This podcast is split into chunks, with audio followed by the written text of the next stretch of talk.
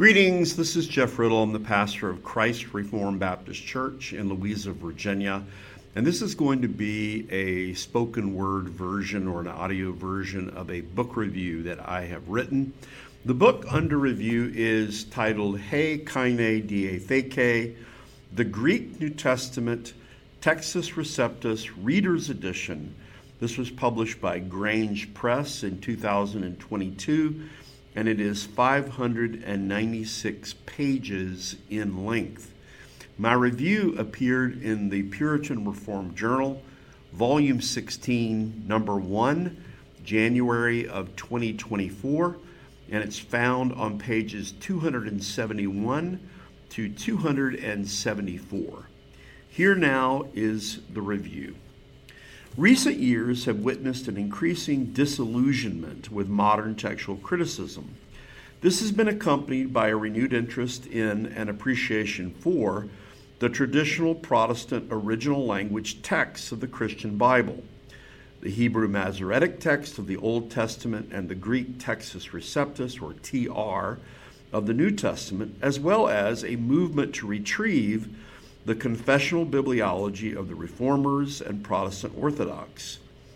With respect to the New Testament, the Trinitarian Bible Society, TBS, has long kept Scrivener's edition of the Textus Receptus in print and available to traditionalists. Most modern published print and digital aids and resources for learning biblical Greek, such as lexicons, concordances, parsing guides, and reader's editions, however, have been based almost exclusively on modern critical editions of the Greek New Testament rather than the Textus Receptus. With its release of the first ever reader's edition of the received text of the Greek New Testament, this gap has now been addressed by Grange Press, the publishing imprint of the Presbytery of the United States, Free Church of Scotland, continuing. A reader's edition is intended to ease reading by providing in-text definitions and or parsing guides for less frequently appearing words. This handsome book will prove to be a highly valuable tool for students, ministers, and scholars who prefer the traditional text of the Greek New Testament and desire to increase their knowledge and reading ability of it. The work consists of five parts. First, there is a publisher's introduction which speaks with refreshing clarity as to their reasons for producing this work. See pages 7 through 11. The introduction begins, quote, the Holy Scriptures stand unmoved, unaltered, and unbroken throughout human history. Despite the mischief of Satan and the onslaught of a hostile world, the Word of God abides like a bulwark impervious to crashing waves. End quote, page 7. It continues, quote, In recent times, advocates of the modern critical text have convinced many ministers that they should not read and run, but rather halt and hesitate. End quote, page 7. In contrast to the uncertainty of the modern critical approach, the introduction affirms that the authentic text of Scripture has been reliably copied, faithfully committed to the church, and providentially preserved by God. See Westminster Confession of Faith, chapter 1, paragraph 8. Furthermore, it declares, quote, this preserved word lies at the heart of all biblical reformation, end quote, page 10. Adding, quote, the publishers of this edition of the Greek New Testament appeal to our Reformed and Evangelical brethren to return to holding fast the received texts of Scripture, end quote, page 10. Second, there is a note to the reader and abbreviation key found on pages 13 and 14. Here, the editors state the goal of this work. Quote, this volume aims to enable students to sit down and read a few chapters of the Greek New Testament in a manner similar to reading his English Bible. End quote, page 13. They point out that the student must first learn the grammar of Koine Greek and then begin to master the vocabulary. If he learns the 300 most commonly used words, quote, he will acquire 80% of the total vocabulary, end quote, page 13. The remaining 20% of the words in the Greek New Testament appear 30 times or less. This reader's edition supplies in its margins a gloss for those words appearing in the Greek New Testament 30 times or less. Thus, quote, this apparatus enables the student to concentrate on reading without the deterrent of constantly consulting a lexicon, end quote, page 13. Third, this edition provides a new English translation of the original Latin preface to the influential 1633 Greek New Testament Textus Receptus published by the Elzevirs in Holland. See pages 15 and 16.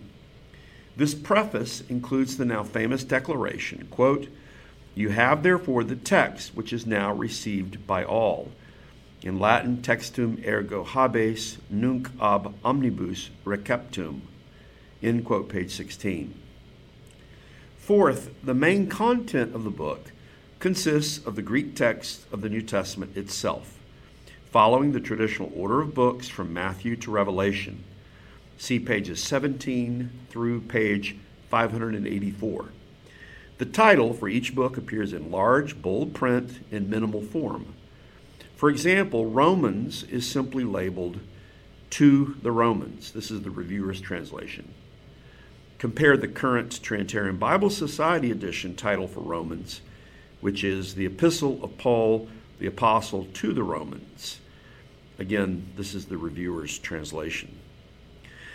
It was called to the reviewer's attention that a nu is missing in the spelling of the name John in the titles for the Gospel of John, 1st, 2nd, and 3rd John, and Revelation. This is a matter involving the table of contents and headlines alone and does not affect the text of the New Testament itself in any way. The publishers have informed me that this error will be corrected in later printings of this work. The New Testament text itself is printed in a relatively large, pleasing, and easy to read font. And according to the front matter, it follows the traditional text, quote, as prepared by F.H.A. Scrivener, end quote. In text versification appears for each verse, as in the most recent TBS printed edition of the TR. As noted above, glosses are provided for each word that appears 30 times or less. These glosses are printed in a smaller font in the side margin on each page. Each word with a gloss is labeled with an in text identifying number corresponding to its marginal number, where the reader may find a brief definition and parsing guide for this word. Some pages contain 40 or more marginal glosses. See, for example, page 325 from Acts 24, which has 40 marginal notes while others have far less. Compare page 540 from 1 John chapter 3, which has only 13 marginal notes. Fifth and finally, the book contains a Greek English lexicon of the most commonly appearing words in the New Testament. See pages 585 to 596. This will undoubtedly prove to be a helpful supplement especially for students as they continue to master these basic terms and increase their reading fluency. As noted above, this work is a rare and welcomed resource for those who prefer and make regular use of the traditional Greek texts of the New Testament. It is a well produced, aesthetically pleasing hardback book with a sturdy Smyth-sewn binding and an attractive ribbon and it is printed in a portable size 6 by 9 inches by 1.5 inches. Those who prefer reading the Bible from a physical book rather than from a digital screen will be especially appreciative of this resource. The only thing that some readers might desire would be for the marginal notes to be placed in a larger font, but the smaller size is understandable and justified to accommodate the wealth of easily accessible information. The edition is offered in humility with no names provided for the editors, and it is offered without apparent motivation for financial gain, given its licensing under Creative Commons and a note in the front that explains, quote, you are free to copy or redistribute this material in any medium or format without attribution for non commercial purposes only. As noted in the publisher's introduction, this work will hopefully encourage many Reformed and evangelical men to return to the traditional Protestant texts of the Bible. Of utmost importance, this work will, without doubt, help many learn to read, appreciate, and better understand the New Testament as it was originally written by the apostles and apostolic associates. This then will strengthen the piety, preaching, and teaching of the church. What a blessing! Here ends my review. You can receive audiobook reviews and notes like this one, Word Magazine podcasts, and sermons by subscribing to Christ Reformed Baptist Church's sermon audio feed on iTunes by searching for Christ Reformed Baptist Church. For video material, you can subscribe to the Word Magazine channel on youtube.com. You can also find written book reviews and articles on my blog at jeffriddle.net. And you can follow me on Twitter slash X at Riddle1689.